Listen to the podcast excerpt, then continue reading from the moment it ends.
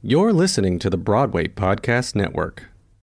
When you need mealtime inspiration, it's worth shopping Kroger, where you'll find over 30,000 mouthwatering choices that excite your inner foodie. And no matter what tasty choice you make, you'll enjoy our everyday low prices, plus extra ways to save, like digital coupons worth over $600 each week. You can also save up to $1 off per gallon at the pump with fuel points. More savings and more inspiring flavors make shopping Kroger worth it every time. Kroger, fresh for everyone. Fuel restrictions apply.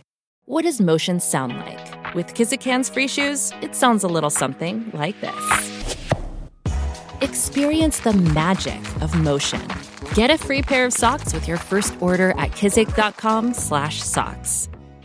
Hello, everyone, and welcome to episode 102 of Take a Bow. I'm your host, Eli Tokash, and we have an exciting episode for you all this week, as always. But this time, it's a little extra special because, first of all, we have a fantastic guest on this week's episode of the podcast. If you haven't uh, I guess, seen from the name or if you saw the photo or anything. If you haven't guessed, I guess, we have Ryan McCartan on the show with us this week. Super exciting episode. Great interview. A lot of great things discussed. We'll get into that a little bit later and we'll turn it over to him shortly. But it's also a special uh, episode for me because the day that this release is actually my 19th birthday.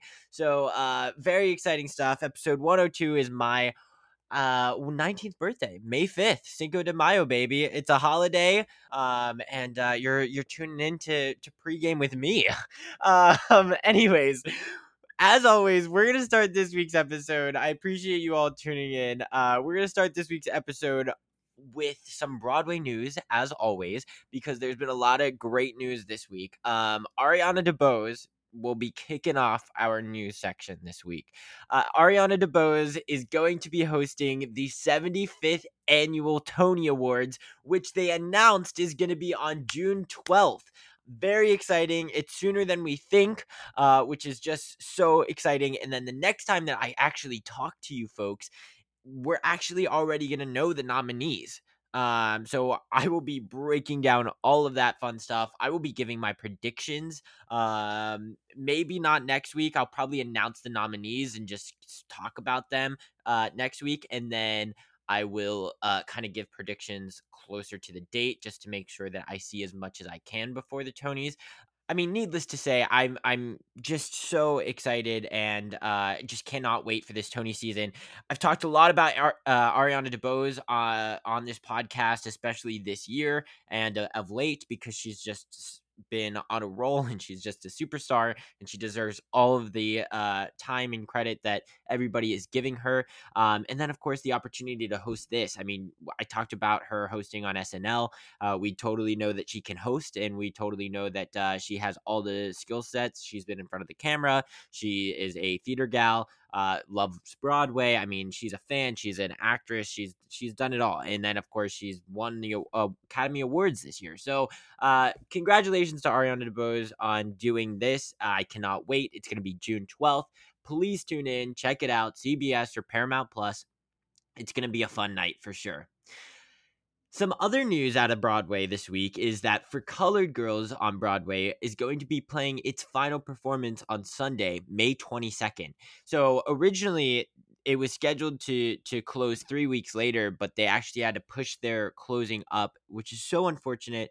Um, fortunately enough, they they had an opening before the the Tony cutoff, so they will be in this season's Tony Awards. So you know we'll we'll be seeing them in June, um, but it's not in, in a performance uh, type of way. Unfortunately, um, everyone go see the show before May 22nd. Highly recommend it.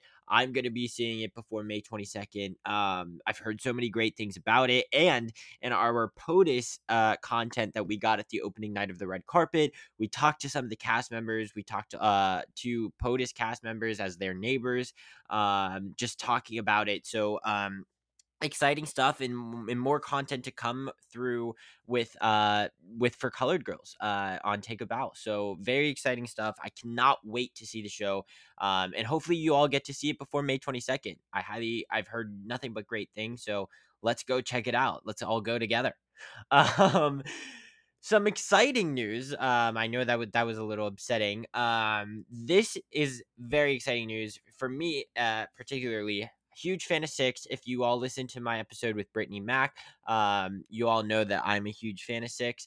Um, they announced that they will be releasing a cast album, uh, a Broadway cast album, that is, because they do have a cast album right now, but it is the London cast and it is slightly different than what you, we uh, listen to and see on Broadway.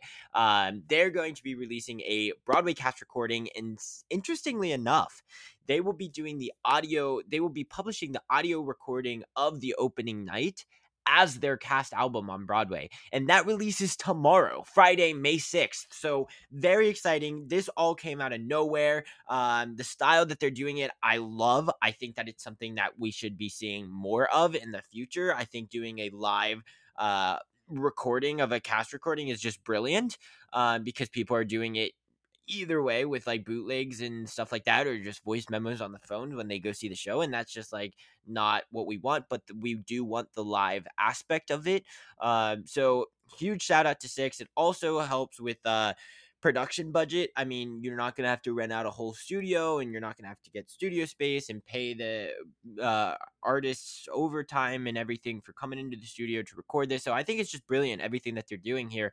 Um, Six on Broadway, cast recording tomorrow, May 6th. So excited. Go check that out. It's on all the, it's going to be on all the platforms and everything. So very exciting stuff about that. I mean, Toby Marlow and Lucy Moss just wrote an unbelievable score. So uh, shout out to them, and I cannot wait to to be blasting this in my house and in my shower. um, okay, moving on. Oh, so a couple weeks ago, I announced that Andre DeShields is going to be leaving Hadestown, which is just heartbreaking because uh, first of all, love Hadestown, but him in the show is just fantastic. He won a Tony Award for the show. Uh, but we we now know we got some closure as to why he is leaving the show. It turns out that he, Wendell Pierce, Sharon D. Clarke, and Khris Davis will be starring in Death of a Salesman, the revival that is coming to Broadway next season. So um, that's probably going to be in the fall, maybe early, early spring or, or late winter. I believe it's coming in the fall. Um, Arthur Miller's uh, Death of a Salesman, I think it's going to be great. This cast is incredible. Very exciting to see it. Glad that Andre DeShields is not going to be taking off Broadway too long. I mean, he's getting up there in age, so people were like, "Oh, is this kind of like his little retirement kind of thing?" And glad to see that it's not. I'm glad to see that we'll be able to see him back on the stage. So everyone, keep mark your calendars for that. Keep an eye out for all the news going on with Death of a Salesman. I think it's going to be extremely, extremely exciting. Uh, they had a successful West End run, and uh, that's kind of sparked the revival to Broadway. So very exciting stuff and uh, can't wait to see that one and i'm glad that andre DeShields is not uh, staying off broadway for too long that's all the the news I have for you folks this week. I know I'm, I'm going to keep this short because there's a lot to talk about with Ryan and all of that fun stuff. So I am going to do a drama dictionary word of the week because why not? It's my birthday and we haven't done it in a while, and I just love this segment. So this week's drama dictionary word of the week is going to be call. And I know that's like kind of weird. It's like a phone call. Oh, cool. Um, no, a call or a call time, it's sometimes referred to as, um, is a specific time that a uh, rehearsal or a um, a rehearsal is being taken place or the actors need to be at the theater or at the rehearsal space it's kind of like the stage manager's announcement to like bring all the actors to the stage uh, to announce cues and to rehearse and to do all this stuff um, so that's really like your time. It's really like your responsibility to be there at a specific time um, and that's kind of what your call is. So you're called at six o'clock to be at the theater at six o'clock or at the rehearsal space at uh, four o'clock or something like that. That's what they're referring to. It's just the time that you're supposed to show up or the time that is set aside to to work on something. And sometimes it's with the whole cast, and sometimes it's just an individual person or a couple people that they just have to work out a couple things or a scene or here and there, just fine tuning some things. Uh, and that's just that's just the time that you're called. Or or you're at the theater and, and, like every night before a show it's like oh this is your five minute call five minutes to places please. And you're like oh five minute call? Like what is that? Are you saying like five minute uh, like you're on your little monitor right now calling us that there's five minutes? No it's like no in five minutes your responsibility is to get to the stage so that we can begin the show. So if you all have heard five minute call 30 half hour call uh 15 minute call all these things that's what that's referring to. It's literally like this isn't the announcement it's the oh this is telling you that your responsibility is that you have to be on the stage so that we can start the show or you have to be at this space so that we can uh, work something or we can text something or do something. So that's what a call means. Uh, for those of you you may have known that you may not have hopefully you learned something new. I love that segment because i think it uh, kind of brings the the audience to the to to see what um where the lingo that we're using backstage and kind of connecting all of that um so anyways that's this week's drama dictionary word of the week. Call remember that uh if you're doing your school production work that into your school production and kind of have that going so that people can become familiar with this lingo and uh, they can be prepared for when they uh, are in a space a professional space that they're going to be using that kind of language and they're not like oh my god what does that mean? Um anyways that's this week's drama dictionary word of the week. I know I already said it, but uh, very exciting one. Call. It's very important. It's used literally every day, um, multiple times a day. So um, there you have it, folks. And with that being said, I, I think we could just turn it over to Ryan McCartan. We talk about so many wonderful things, and I just love the transparency uh, of this interview with him. He was so sweet, and he said it many times, like. I want to do this justice and I want to to share with everyone listening, you know, the truth ab- about all of this. And he did it in such a beautifully um, intellectual way that uh, I think it's going to be one that you all really enjoy super much. So, without further ado, I think we should turn it over to Ryan McCartan. What do you say? Ryan McCartan, curtain up.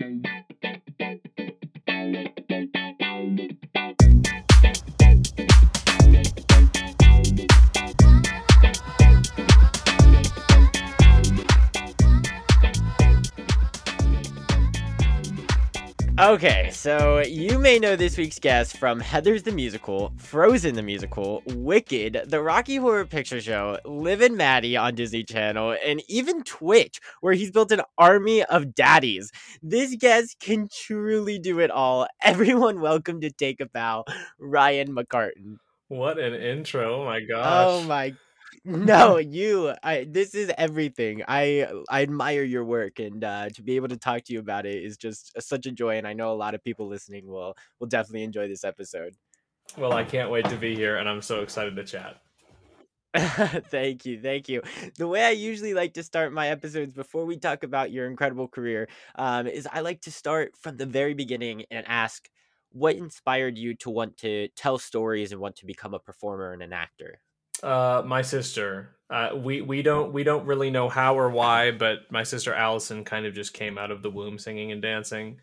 Um, I uh, was encouraged to take like a more traditional, you know, boy sports route, and that really didn't sure. work out for me. A because I hated it, but B because I got diagnosed with type one diabetes at a young age, and uh, a lot of a lot of kids with diabetes can can handle um, you know a, a athletic career for themselves and that's fantastic. For for me for whatever reason it was just really hard on my body and so i did not want to play sports anymore and my parents said okay well you have to do something.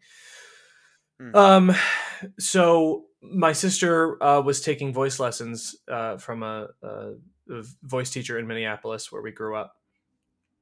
And uh, you know, we didn't have a nanny or anything, so I just tagged along. And at the end of one of her voice lessons, the voice teacher, his name's John, uh, said to my mom, you know, does your son sing? And she said, oh, I, I, I don't really think so. And he was like, well, let me just do five minutes with him. And what we didn't know is that he was sort of in cahoots with the artistic director of the History Theater in St. Paul.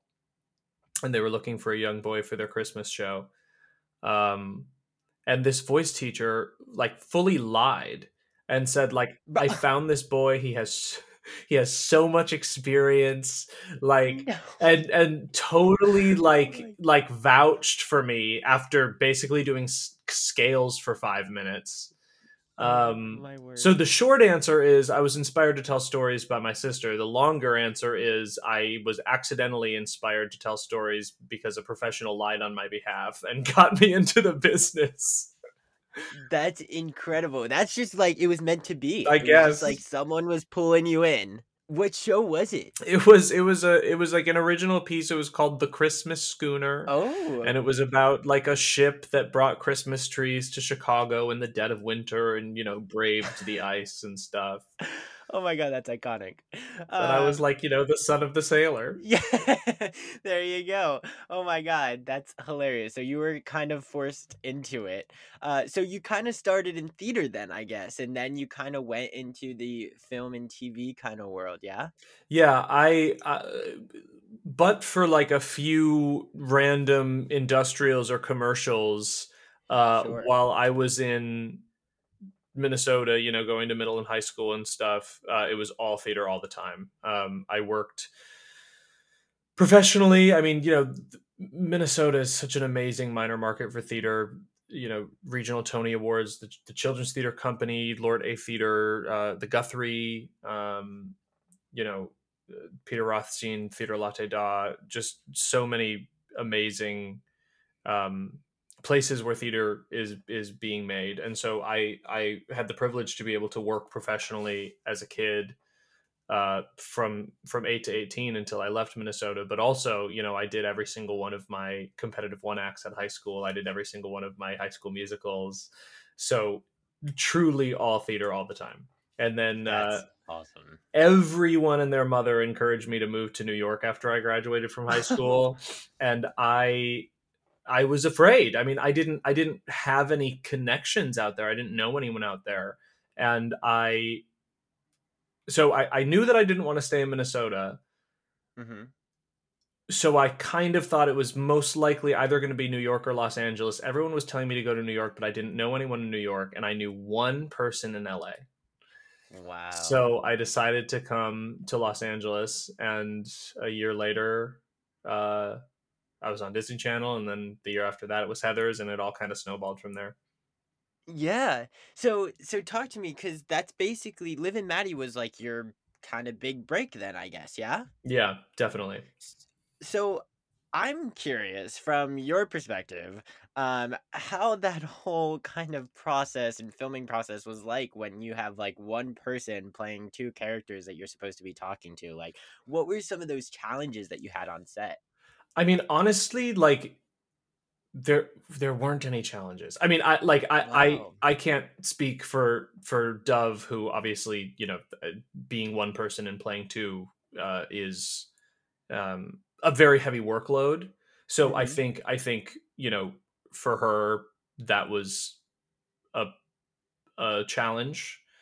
Um, the the sort of like line that we always used, which is true, is that you know it it takes three girls to make one girl look like two girls, and uh, and so Shelby and Emmy, the two um, sort of like photo doubles, if you will, sure. they we it, it- you know they they weren't just like stand-ins. They they were they were with us the whole time. And so they uh sort of made a a, a career for themselves in in those few years of you know studying the mannerisms making sure that uh, they were saying the lines in the same way standing in the same place all that kind of thing. And you know with some terrifically brilliant editors and some great camera magic uh three girls made one girl look like two girls Yeah, so so like what was it? You would actually like your scene partner would be like Shelby or Emmy, like while Dove was another person? uh it dep- yeah it, it- so if both of the twins were in a scene Yeah. then uh whichever whichever twin dove was playing uh pre- predominantly or at least for initial coverage the Mhm. other twin would be played by either Shelby or Emmy, and Shelby always played Maddie, and Emmy always played Liv. So that was another Right. kind of um, eh, benefit in terms of sort of familiar familiarity, both for them and for us. Sure. Um, and so yeah, so so you know, Dove would would be Maddie, Emmy would be Liv. We would do the whole scene a billion times, really ensure that we had Wild. Dove's Maddie coverage, and then Dove would go back to hair and makeup and wardrobe, switch it all up. Emmy and Shelby would switch out. Shelby would be Maddie. Dove would be Liv, and then we would do it all again. yeah. I mean, my mind is in a pretzel just like thinking about that. So that's incredible that you guys were able to pull it off. Yeah, I mean the what like the amount of like sort of organization that probably had to go on in Dove's brain is truly something that I can't fathom and and another person or group of people who really deserves a lot of credit is you know our our production staff and the first AD and the people who like actually had to keep track of Sure, sure. what we're sure. shooting, when we're shooting, how to most efficiently get those things done. I mean, if you think about a, a wig change, a makeup change, and a wardrobe change, that takes a lot of time. So to kind of block shoot all of the Maddie stuff and then switch that over to the Liv stuff. I mean, it, it, Mhm. it was it, it was a production pretzel, and the people who worked on it were consummate professionals. And I mean, I like because we also had you know Tenzing was still technically a Yeah. minor, and so he would you know there's the the rule about turning into a pumpkin where the kids have to go home, and so you know regardless of you know Disney not wanting to pay us overtime, we were on a time crunch because we had kids on set, and I don't I don't recall us ever going over. Wow. That's incredible. Yeah, as- That's I mean, in itself. yeah, the the people who worked on that show did a did a tremendous tremendous job making it all. yeah work. and that's a testament to you as well like i mean you having to do that as like a scene partner and having a new scene partner in like one take and then a completely different one in another like that's huge for all of you guys working on the show so kudos to the the whole production team the cast everyone it's insane it truly takes a village and i don't think people realize that Yeah, no, I mean, uh, whether you're talking about a twin show or a Marvel movie or right something small or something bigger, everything in between, eh, I mean, it it takes an incredible amount of people to to make something like that happen. And when you're watching it, it, it feels so seamless, and you don't think about the hours and hours and hours of time. Not just that it takes for us to shoot it, but editing it, approving it. You know, Disney Channel Yeah. is notoriously um, uh, hawkish about you know the the brand and what they are conveying, and you know the family values. And Disney Channel plays in 90 million homes. I mean, right it's it's a mammoth undertaking not only to ensure that the art gets done, but that it gets done in the way that they like. And you know, w- we an episode never came out late. You know, we never.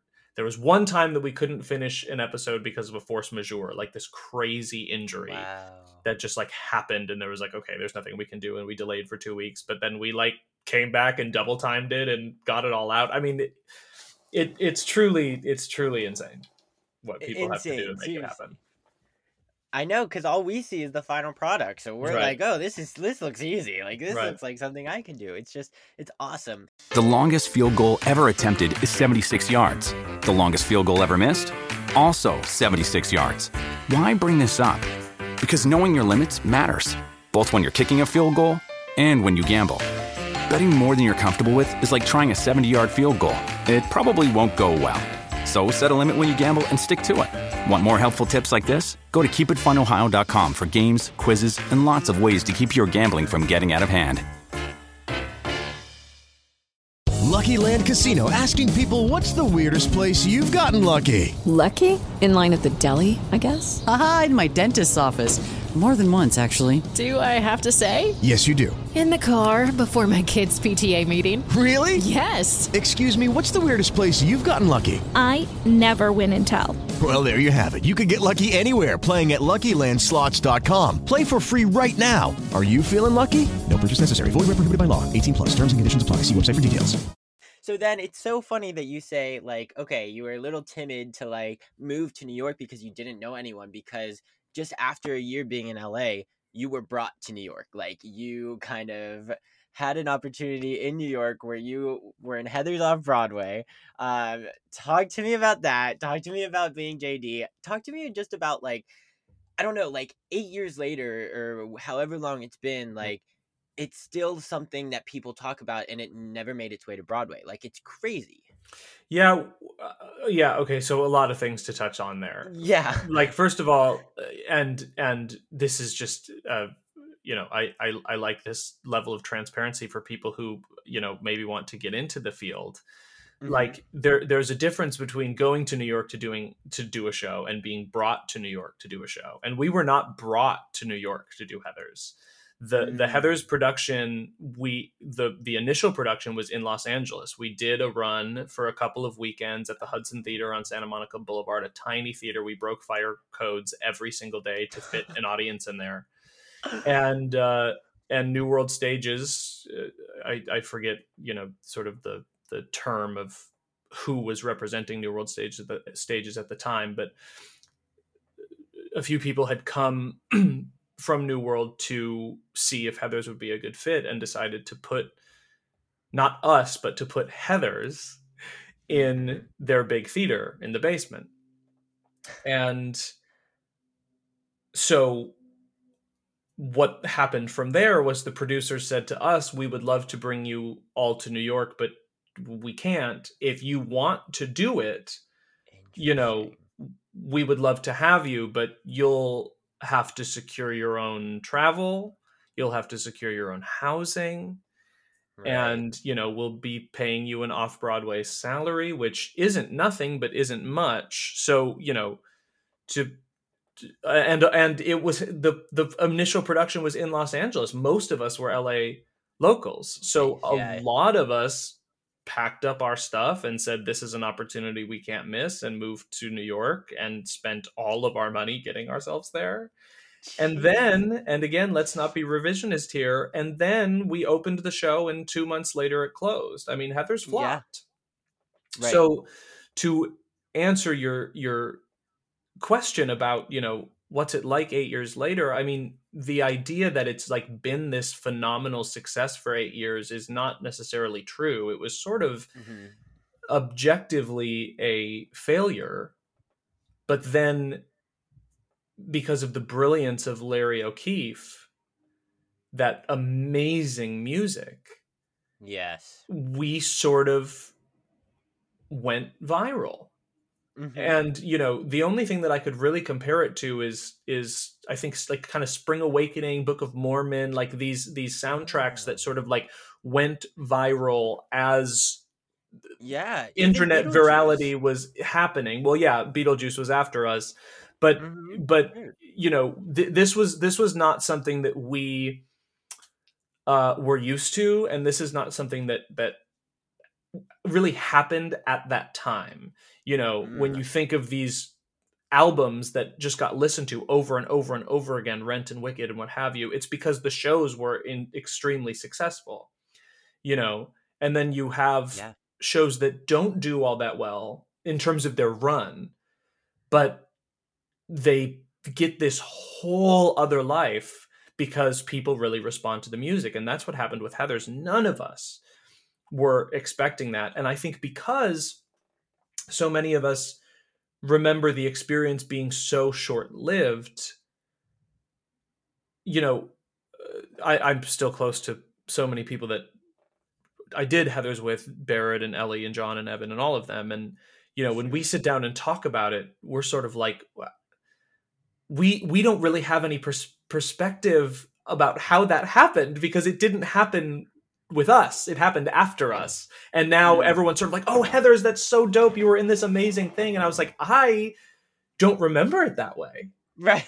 But, right. but, but it has become this thing uh, completely outside of our control. And there's a, there's a whole level of deliciousness that that brings to the table because, you know, it, it's it's almost reflective of the original Heathers movie. You know, it got this sort of cult following, and people just wore it out, despite how you know the mainstream maybe felt about it. And here, you know, kind of mainstream New York theater goers decided, you know, with their pocketbooks that Heathers was a failure, but the the cult Right. following said no, it's not, and now it's this huge definitive moment in the last decade of musical theater history that like everybody knows and talks about, and that is just beyond me. Right.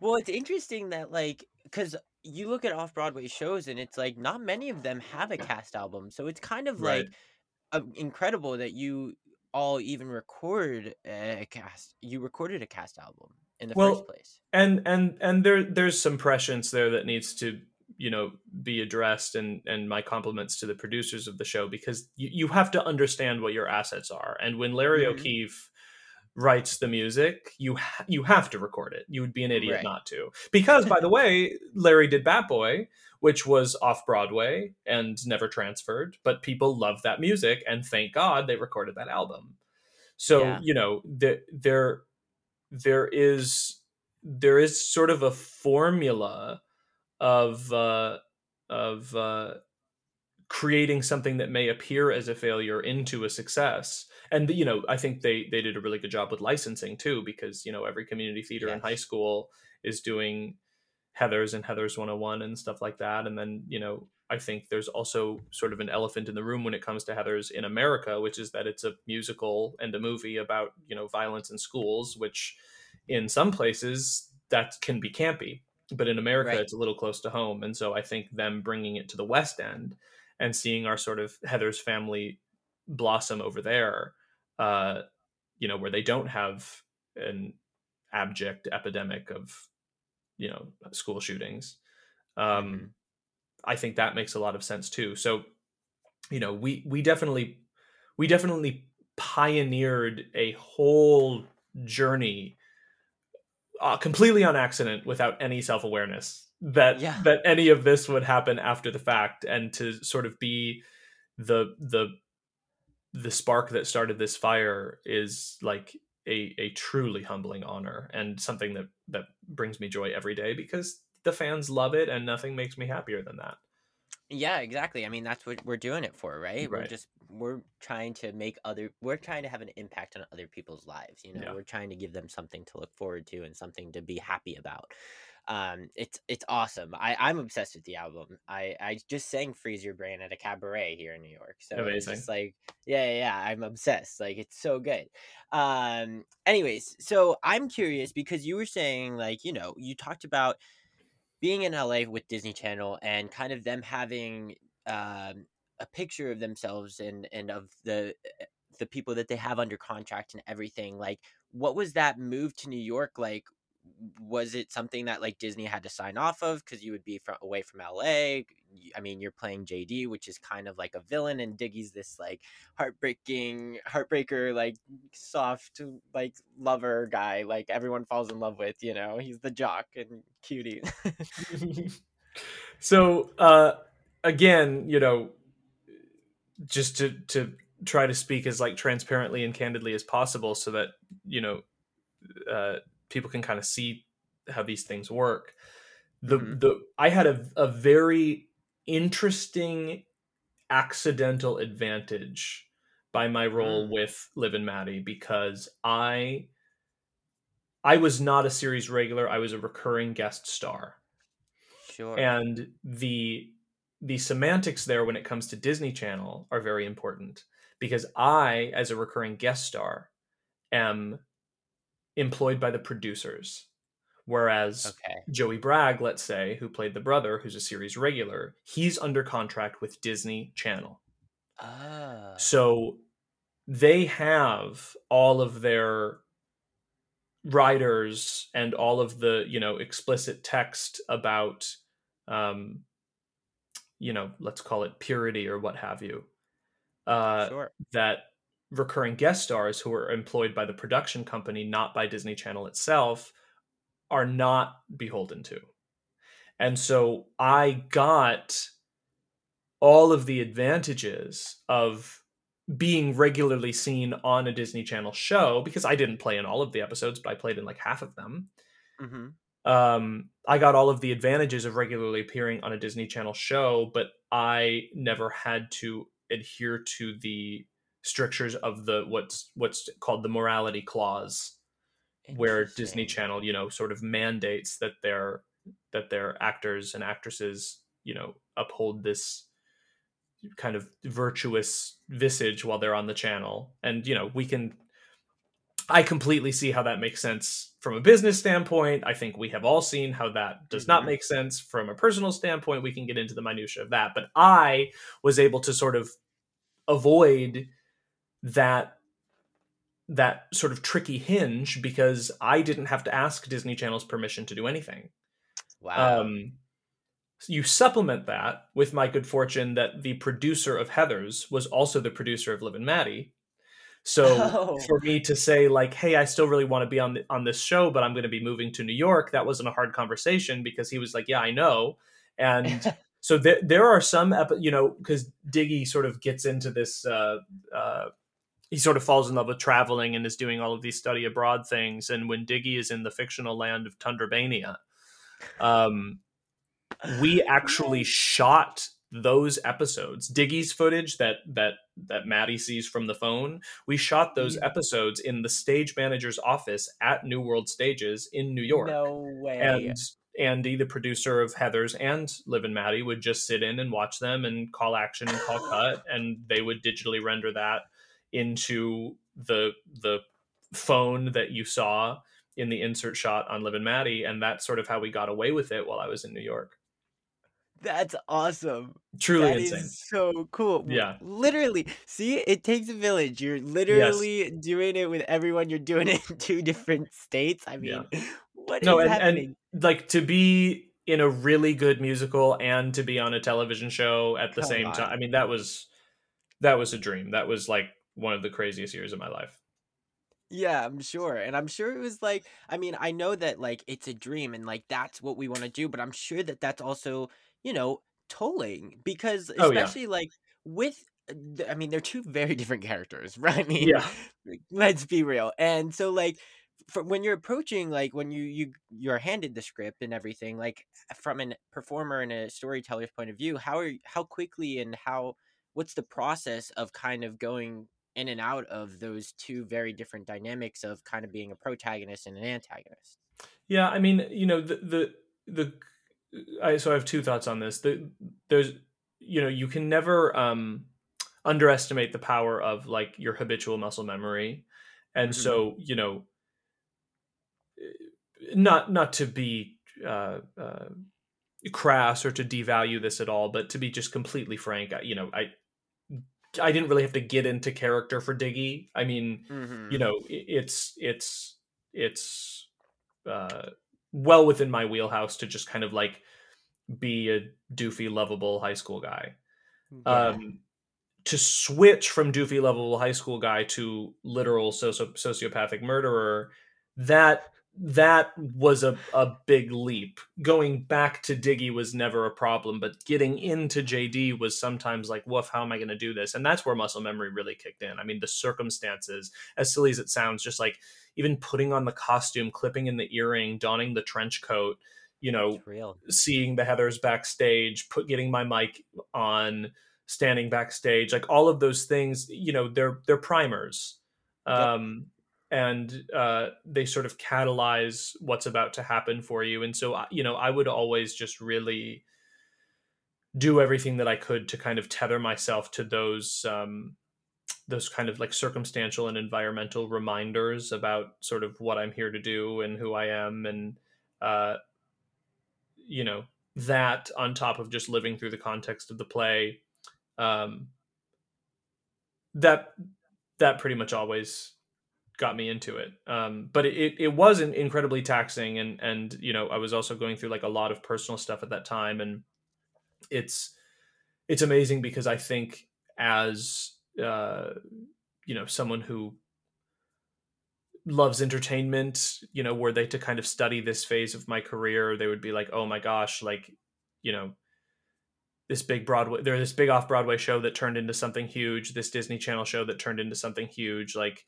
you know this this was like the the luckiest this was the best he was. That's probably the worst i ever was. I mean it was it was like the it was obviously so much amazing things were happening to me occupationally but personally, emotionally, socially, like I was just a zombie at that time in my life. Um, and it's you know that's that's a very interesting thing that I'm learning as I'm a little older and a little wiser. I mean, I'm still young, but yes. um, but you know, to to be able to because there was a there was a phase in my life where when people wanted to talk about Liv and Maddie and Heathers, the two things that I'm arguably arguably best known for, Mhm. I would kind of shut down because they would re- remind me of the the really hard times that I was going through at that point in my life, and to and to be, to parse these things out, the interpersonal effect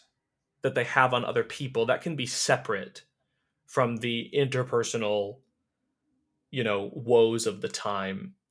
And to to to be able to separate those things and be able to celebrate them in spite of what was going on for me personally uh becomes easier and easier as time goes on. Um uh you know but it's it's wild to like look back on some of those episodes. Um and just to remember where my head was at and how I was feeling at that time. I mean, because you know the other thing where I was twenty, like yeah, I was really young and yeah, and you're it's still very like new in the industry too. very new. Yeah, well, new new in this way. You know, I mean, Yeah. at, at that point, I had been acting for twelve years, but right. you know, there's a big difference between acting. Th- There's there's the show and there's the business. yeah. And the show I've always known, but the Mhm. business gets very heavy sometimes, Yes. especially when you're young and you feel alone and or isolated.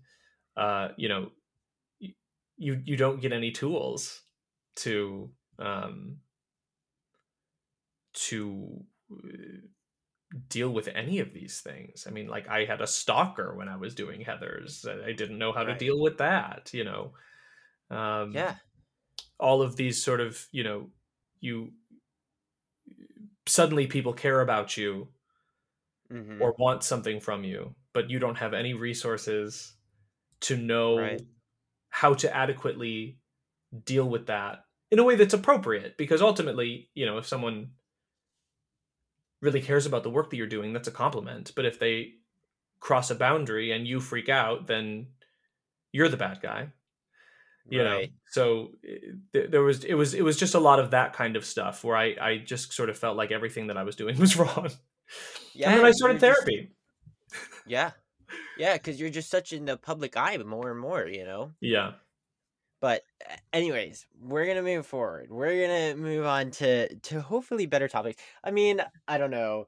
Okay, no, we'll talk to we'll talk about a better topic now. But I do. well and i about- also i just i just i, I do want to say uh, again like i i have found that the most impactful thing that i can do is tell the truth i Right. e- every time i just say honestly what was going on and how i was feeling i am overwhelmingly met with people who are in receipt of that and who are glad to hear it. And so Mhm. this is not i just want to make sure that i'm clarifying for you and for our listeners this is not a taboo topic. This is not a like oh gosh i don't want to talk about this. It it it it brings me great peace and clarity and i think it brings other people great peace and clarity to you know hear about the humanity behind a person. Um and uh while these were challenging times you know they were ultimately in service of who i've now become and will continue to become so you know they they were so fundamentally flawed but ultimately perfect in terms of the uh the use that they had these experiences had for me going forward right. And those are probably the best learning experiences. you Absolutely. know, Like you have to fall to to learn. You know. absolutely Yeah, so totally understand. And that's what this is all about just highlighting people's careers, really letting people know that, like, people that are listening are just people that want to get into the industry, like, Yeah. a- or big fans or something like that. And to really pull back the curtain and talk about what those experiences were like from a personal experience, because all you saw was us putting a smile on our faces Yeah. and going out and perform yeah but there was a lot more going on. Um, anyways, we're gonna talk about. I want to talk to you about Wicked because that's you made your Broadway debut in Yep. 2018. Yep. Talk to me about what it was like to make your Broadway debut.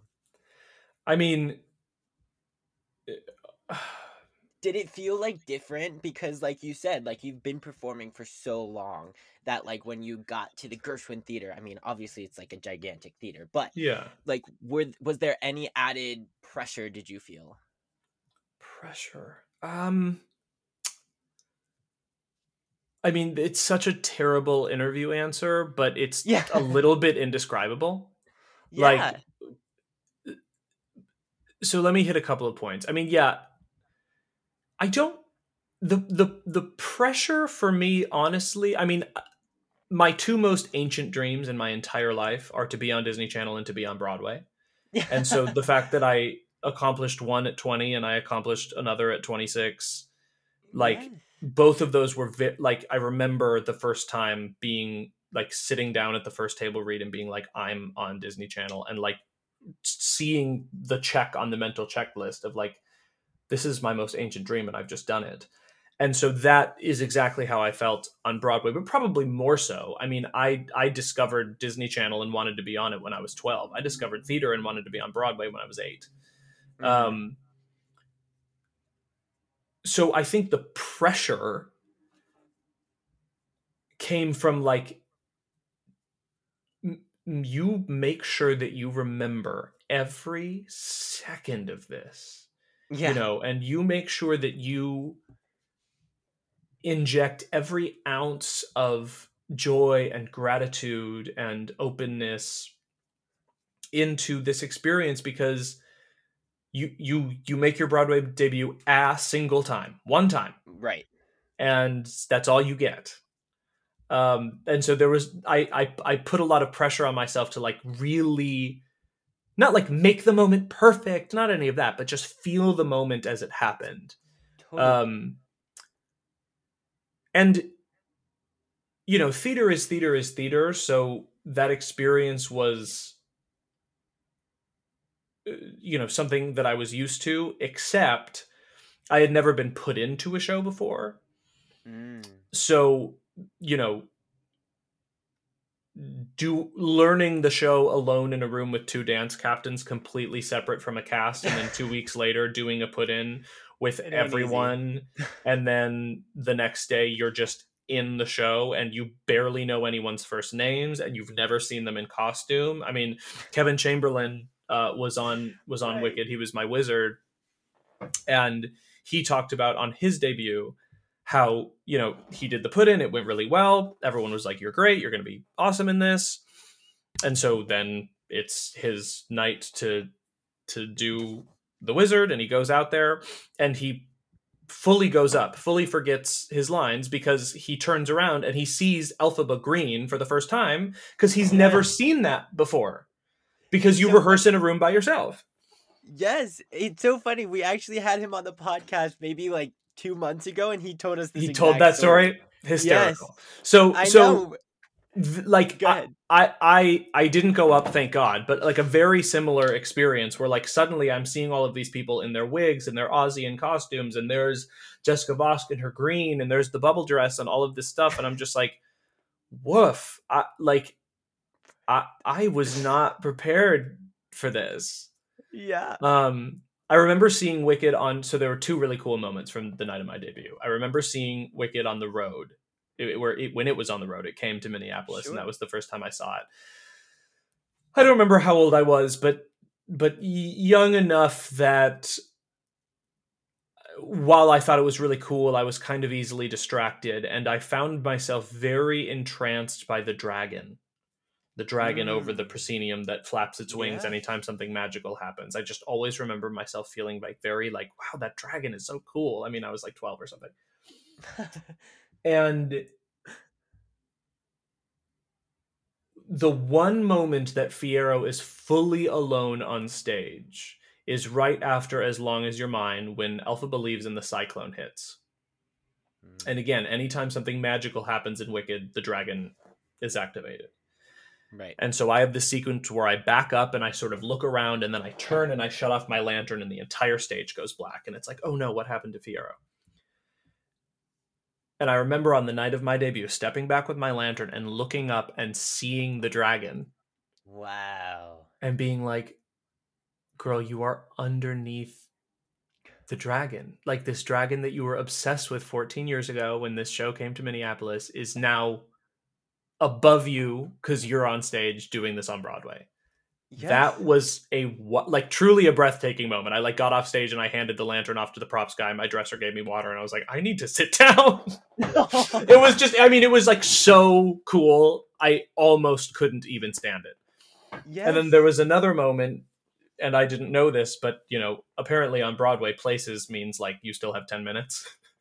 so they called Yeah. so they called places for Act Two, and it's you know it's my debut and it's my first Broadway show, and I'm Fiyero, and I'm just trying my best, and so I'm like I'm I'm on deck like 45 seconds after the call, and there's no one there for like a billion years, but it ended up being perfect because the only thing between me and the audience was the map and i just kind of stood on stage alone and like listened to the audience talking and was just and like had sort of a private moment of like this is your debut kid yeah. you did it That's beautiful. What All of- your whole life. yes absolutely all of that wrapped up in a tiny little bow because at 45 minutes before curtain so 15 minutes before half hour the Yeah. dance captains had me come in just to run dancing through life one more time with my boots mm-hmm. on just really make sure that everything's all good. Sure. and for the for my put in i had someone else's boots. And for my first show my boots were ready. So oh, i put on my brand new slippery boots went out on deck 15 minutes before the half hour call to my broadway debut climbed up the ladder. My boot slipped from the ladder rung. I fell off the ladder and landed on my ankle like this and was fully like i just sprained my ankle. And the dance captain was like nope no you're fine you're good. And i kind of walked it off and i was it really hurt but i was like okay okay no i i can do it. And like we iced it and we put me in a brace and i ended up doing it and then like for like i just kept doing the show on this busted ankle and then like four six weeks later something like that i was like out of the show for three weeks because i had like mm-hmm. snapped a ligament or something Oh my but god. I, like it was and my debut was on 9-11 so like there was just there were so many things Oh. happening but like that were so beautiful. I let I, I started with the because you know i just got kind of heavy a couple minutes ago though. So i started with the pretty stuff. Right. but like there was Yeah. some there was some wild stuff happening too. I, like i will never forget like just looking up at the dance captain nikki and just like i couldn't even i was like did this really just happen to me Oh my god. but I, I i got i mean i got through it it it all worked out and you know then i was out later but like at least i didn't miss my debut so you know that Right. was the most important thing it, i mean it was just it was a wild night and my sister was there my sister was in the audience Oh, so like there was so much imperfect about it, but there was so much that was absolutely perfect about it. And Sure. I mean, you know, such is life, I suppose. But uh, it, such is life. the process, the show, it was all wild. With the Lucky Land slots, you can get lucky just about anywhere. This is your captain speaking. Uh, we've got clear runway and the weather's fine, but we're just going to circle up here a while and uh, get lucky. No, no, nothing like that. It's just these cash prizes add up quick. So I suggest you sit back, keep your tray table upright, and start getting lucky. Play for free at LuckyLandSlots.com. Are you feeling lucky? No purchase necessary. Void where prohibited by law. 18 plus terms and conditions apply. See website for details. Hey guys, it is Ryan. I'm not sure if you know this about me, but I'm a bit of a fun fanatic when I can. I like to work, but I like fun too. It's a thing. And now the truth is out there. I can tell you about my favorite place to have fun Chumba Casino. They have hundreds of social casino style games to choose from, with new games released each week. You can play for free anytime, anywhere. And each day brings a new chance to collect daily bonuses. So join me in the fun. Sign up now at chumbacasino.com. No purchase necessary. Group. Void prohibited by law. See terms and conditions. 18 plus. we love live theater. Yes. Oh my god. Anything can so happen. Good. Truly. It's, yeah, and the stories, the stories. Yeah. That's what we're here for. Yeah. Um. Well, I, I just want to ask you really quickly because I want to let you go, but I, I just need to talk to you about Frozen. Um, it's so cool that you kind of, you know, you got your big break on Disney Channel and now you're going to play uh, Disney Prince uh, on mm-hmm. Broadway and on tour, um, and all the things. And I know that Frozen and your runs in both productions were wild and mm-hmm. got cut short. Mm-hmm. Um, I'd love to hear to hear stories from Frozen and and you had this beautiful message on Instagram that you posted about you know both of your runs being cut short mm-hmm. and I'd love for you to to touch and elaborate on that as well. Yeah, it would be my pleasure. I mean, so yeah, first of all, you touched on something that's just so incredibly true. You know, D- Disney is a is a very you know thick fiber woven through my particular tapestry, and I've I've I've worked for a lot of arms of that or a lot of tentacles of that octopus. As a matter of fact, you know, I've I've had my music play on Radio Disney. I've worked for Disney Channel. I actually played Flynn Rider at Disneyland, and I've oh also oh worked with Disney Theatrical Group. Uh, doing the the Broadway show Frozen and the tour. And so like I, like you know Disney has really been buttering my bread. As a matter of fact, I actually just I did a TikTok deal with them in December too to promote West Side Story. So like I like they I love me some Disney and obviously right. like they are not without their problems what corporation is but you know they they have been very good to me. And what I'll definitely say is Disney Theatrical Group, Disney on Broadway feels a lot more like the Disney tentacle of the Broadway octopus than the Broadway mm-hmm. tentacle of the Disney octopus, if that makes sense. Yeah. It it you know disney sort of has this like cohesive brand and they're very professional and we have like a million lawyers. And then you go and you work on on for disney on broadway and it's very much like we are governed by theater. Mm-hmm. like we are theater people. We are making theater. We have a legacy of changing the way theater is made on broadway. I mean you just look at the lion king or you look at the 90s with beauty and the beast and lion king alone you know not to mention Aida and Aladdin and just all of the things that they've done. Literally. Um, and so you know that like l- that legacy and understanding of what theater is shines through a heck of a lot more than like we are Disney, mm-hmm. um, which is is a compliment. I, I think that I think that the the group of people that I have worked for, both in Frozen on Broadway and the tour, I mean, just exceptional experiences and I was treated so incredibly well.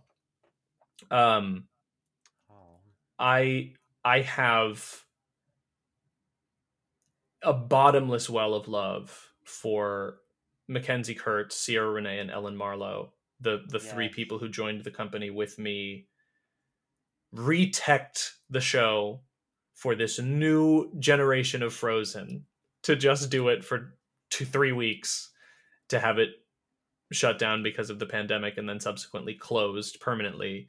And again, I mean, in the same way that you can sprain your ankle on the night of your Broadway debut, it's like I'm my heart is is was broken that Frozen closed. But retrospectively, again, you know, our hardships teach us profound lessons. I feel so light on my feet now because I truly am prepared for everything and expect nothing. Not in a not in like a weird, not in like a bad way, in like a very beautiful way. I I I feel that I feel that you know joining this incredible opportunity just to have it ripped away by a global pandemic. I mean something that like truly no one had any control over there was there was absolutely no way of knowing that that was going to happen you know it it right. actually sort of fundamentally changed the way that I approach my career. And so the tour was a really good example of that. And the fact that the fates aligned that McKenzie was able to join the tour at the same time that I was and we were able to sort of have our individual our individual closure happen together was incredible. but who we were together on stage was different than when we did it on Broadway. And I think the biggest difference was a a, a, a more profound and more ethereal sense of presence that McKenzie and I, and of course everyone who has done theater post pandemic, are now fundamentally aware that you had best be dropped in and present to every moment in every scene because COVID could shut us down at intermission. Right. Let alone, Amen. you know, after the show, let alone after this week. Um, and so, you know, again, while of course I would prefer that a global pandemic didn't happen, because it did, the the lessons that I learned and and the the the sort of emotional equipment that I was able to utilize as a consequence, you know, not in spite of the bad thing that happened, but because of the bad thing that happened, uh, that was like just a, a gorgeous and revealing moment of of growth. Yeah. Um yeah, I what else can I say? I I, I think I think McKenzie is a force. I I can't even be, I can't I can't believe what I had to do to get into the tour because we had a week. So really? I like what one one well actually it was it was really 6 days but it was really more like 5 and oh our God. and our put in was the same day as our opening. So our put in was Thursday afternoon, and then we had dinner, and then we were on. Yeah. And like what I had to do to get ready after not having done theater for two years because of the pandemic, yeah. I was so unconditioned. Like what I had to do to get ready for that was insane. But I'm Hans, honey. Right. He doesn't do that much compared to Anna. So what right. McKenzie had to do genuinely inhuman. I I do not understand it. That that woman is going to unfathomable places. Oh, um, so sweet. So I have a question. Yeah, go as ahead. As far as like, so I know you mentioned doing, you know, you guys reimagined this whole production that Frozen was going to be on Broadway. Mm-hmm. Was it that reimagined version on tour, or was it the original kind of version that they originally had?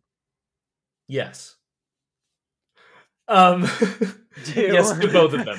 So okay, great. so the the the sort of like reimagined, retech version that we did on Broadway was a synthesis of our new ideas and all of the ingenuity that was coming from the tour cast who ah. was rehearsing and mounting their show around that time. Uh however the tour cast is uh, two or three people smaller. Um, and there was another sort of rehearsal process post pandemic when the tour reopened. And so the the sort of the the amalgamation of what Frozen is is a storied lineage of many people and many companies and many people's you know creative uh, uh, input, which in one sense is a beautiful thing. For us, that was intense because we were relying on muscle memory for a show that we never truly knew from two years ago to get us into a show that was similar enough to make us think we could rely on muscle memory, but actually was yeah. not the same. So if if we did rely on our muscle memory, it was wrong. Yeah.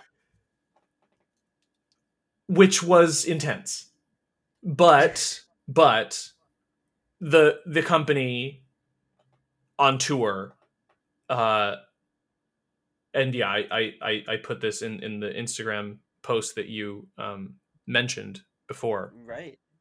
Uh i i regard these people with truly the highest esteem. I mean the the the the way that they cared for us the space that they gave us uh the information that they knew we needed and shared with us uh not only are they amazing people off the stage, but on the stage, you know, what we had to do would have been impossible without their support. Absolutely. Um, and I, I, I did. I mean, I truly thought, as far as my Frozen legacy was concerned, that the hardest thing I would have to do would be get over the fact that I didn't get to finish it the first time. But it yeah. was profoundly more difficult to have to say goodbye to it the second time. Wow. Um, and I think, and I think, be- go ahead.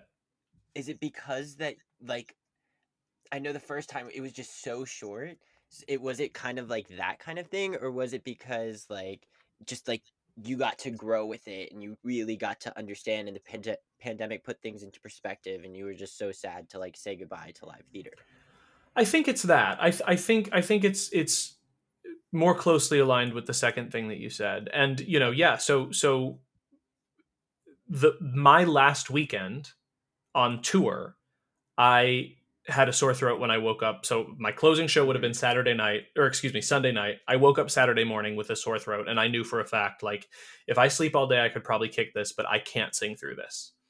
And so I, ah. I called out Saturday morning, but because COVID is still here, there is a very strict protocol chain. And that protocol chain does not begin if you get a positive test. It begins if you report symptoms. So mm. I never had COVID, but because I reported a symptom of COVID, no way. I had to be out until they could get a positive test certified by a lab, and they couldn't get that in time for me to perform my last show on Sunday night. Wow. So a technicality ended up cheating me out of my second closing night. But what I'll say because as you so adequately or uh, uh, so um, adeptly put the because of the perspective that the pandemic offered me and because of the on-stage presence that I talked mm-hmm. about before while I had no idea that Friday night was my final show I remember everything about it wow that's very different than the Wednesday night two years yeah. ago. I remember nothing about my closing show on Broadway. A, because I had no wow. idea it was going to be my closing show, but B, because I didn't care to. Because I didn't know that anything could be taken away at any time. Now that I do, I'm I'm present for everything. And yeah. and I didn't know Friday would be my closing show, but I remember everything about it because I cared to. Because I because subconsciously or consciously I knew anything can happen at any time and we can't take advantage of these moments we can't take them for granted um right so it was it sucked that i didn't get to do my technical last show but i still got my closure and it was still very beautiful and um that cast is just filled with phenomenal people and uh, uh, it's only been like two weeks now, but I I miss them terribly all the same. Oh my goodness, that is so sweet. I know there's something about a touring cast. I mean, obviously, like your days off are still spent with them because you have to like travel and everything, so you literally don't get a second away from them. And I just think that like a touring cast makes it's it's a family. It, it's like actually a family because like there's something about going home after a show, going to a hotel or an Airbnb that you're rooming with someone in the cast. Where when you're on Broadway, you're just going home after the show to the subway and just like kind of living your life, and it's like everything's forgotten. And so like the cast, the touring cast, just uh, come together so beautifully. And I think like everyone I talk to on here, and even from my personal experience, like everyone has such a special moment and special place in their heart for for their company on the tour. It's incredible. Yeah. Well, and then you subsidize that with the fact that all of those things that you say are so incredibly true and they are bound by the collective trauma of the pandemic of starting the show then ending the show then starting it again. And then you know i mean they they were running in Chicago when Omicron happened, you know, uh, the, the, the good things bind us together obviously i think most powerfully but trauma binds us together too. And Absolutely. and so all of those things that you say are so true about about sort of the the fraternity of the tour but yeah. but you compound that with everything that they went through and that we all went through with the pandemic and those those um those links between everyone become all the more rigid become all the more strong uh and to be welcomed into that energy is is really palpable really overwhelming and a beautiful thing Yeah. That's so beautifully said and so true. I, Yeah. I love it all. And I think that's a beautiful place to end. Um, Ryan, thank you for so much of your wisdom and, and just talking to me about your your career. I mean, we didn't even get through all of it. I, we didn't even talk about Rocky Horror or anything. Like, uh, it's rocky horror is easy just- i mean best thing i ever did like hands down perfect experience that one's thing? easy yeah absolutely Oh my word! Is it like the musical, like movie, like what? Like, why was it the best thing? uh, the the the people, the crew, the producers, having Kenny Ortega Wow. direct it, having Tim Curry be in it. I mean, everyone in the cast was brilliant in front of the lens, but also behind the scenes. Just great people. We were all in Toronto. We shot in a literal castle. We did night shoots, so literally, like we would be up you know from 6 p.m to 6 a.m and then we would all like go out afterwards for breakfast and then sleep all day we were so we were all just like vampires living in toronto shooting this beloved piece of cinema history in gold makeup and corsets and like it's just it was it was an absolute riot. It was so much fun. It's one of my favorite movies. It's one of my favorite roles. It's one of my You favorite look fierce in the directors. what's that? You look absolutely fierce in the movie. you know you're not wrong about that. I i agree with you. And that also is why it was one of my favorite th- it's my favorite thing i've ever worked on because I, like the looks. Yes. Of it all It was everything. Oh my god! And that seriously, that that has Laverne Cox. Oh my God. Justin, Reeve Carney. I mean, Yes. just incredible. Uh, that's awesome. Well, again, this is this is a blast, and I could literally talk to you all day.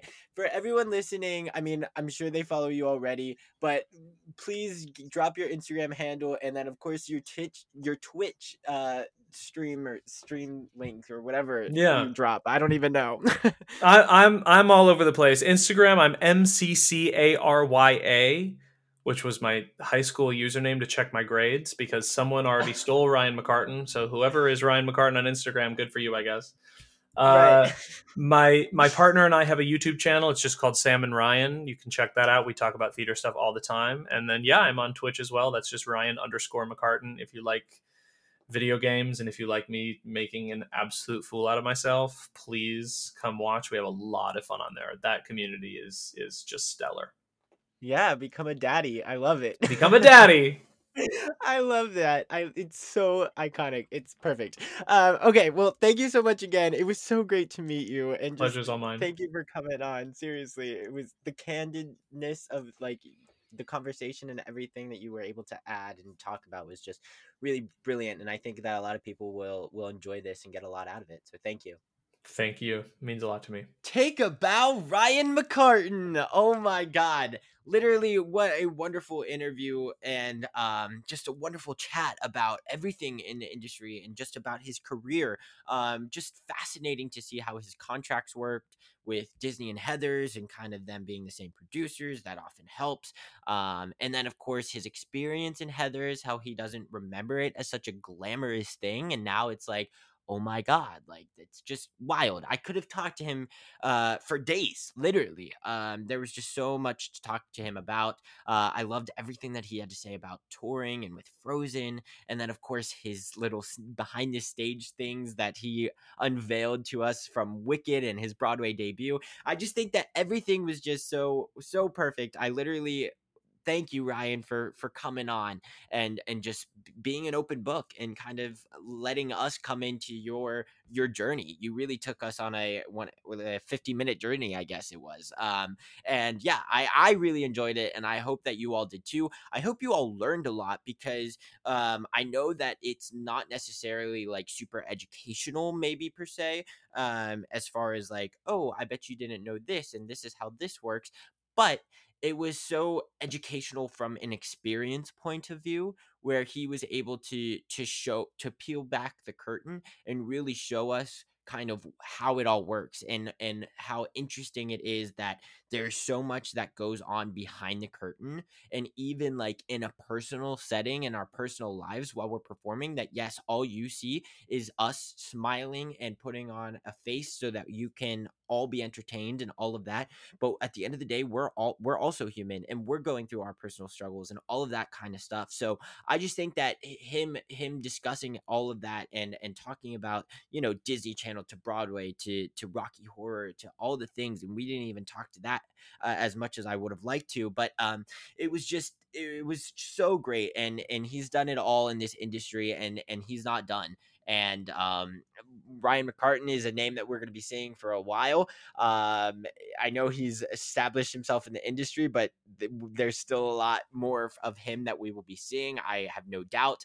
Um, he's just an incredibly kind human being, super intelligent. Um, the stories that he has just left me on the edge of my seat, and uh, hopefully you all enjoyed it. So I, am rambling, but it, was just so it was so fun, and literally I was just enthralled the whole time. Like I, I, he was talking, and I was just in a trance, just listening to him, and just fascinated by his story. So.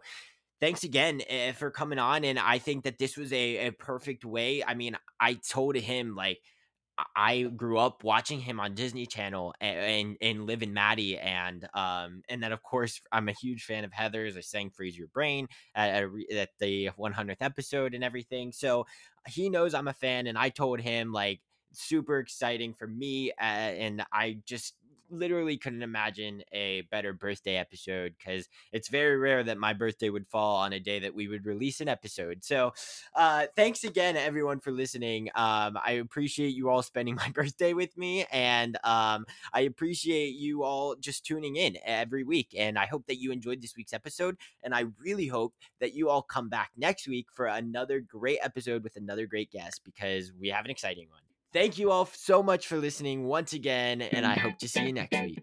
Bye, everyone. Have a great week. For this episode's curtain call, I would like to recognize a few people who also deserve to take a bow. This podcast would not be possible without the help from Dori Berinstein, Brittany Bigelow, Katie Rosen, Alan Seales, and the team at the Broadway Podcast Network. Next in line to take a bow is Tessie Tokash, who edits the audio and all the visuals for this podcast. A special thanks to patrons Brian Thompson, Pat McNamara, the listeners at PCC, as well as all of the other patrons for their continued support. If you're interested in becoming a patron, go to patreon.com slash TAB. And if you enjoyed this week's episode, don't forget to subscribe on the platform that you're currently listening to this on. Also, feel free to give us a follow on Instagram at Take a Bow Podcast. Take a Bow's logo is designed by Giselle Bustos, and the music is by Nikki Torsha and Cormac Collinon. Bye, everyone. Hope to see you next week. Hey, it's Leslie Odom Jr. here on the Broadway Podcast Network to tell you about the Rise Theater Directory, a program of Maestra Music. Rise is a national online resource designed to connect and empower backstage and administrative and creative theater professionals from underrepresented backgrounds.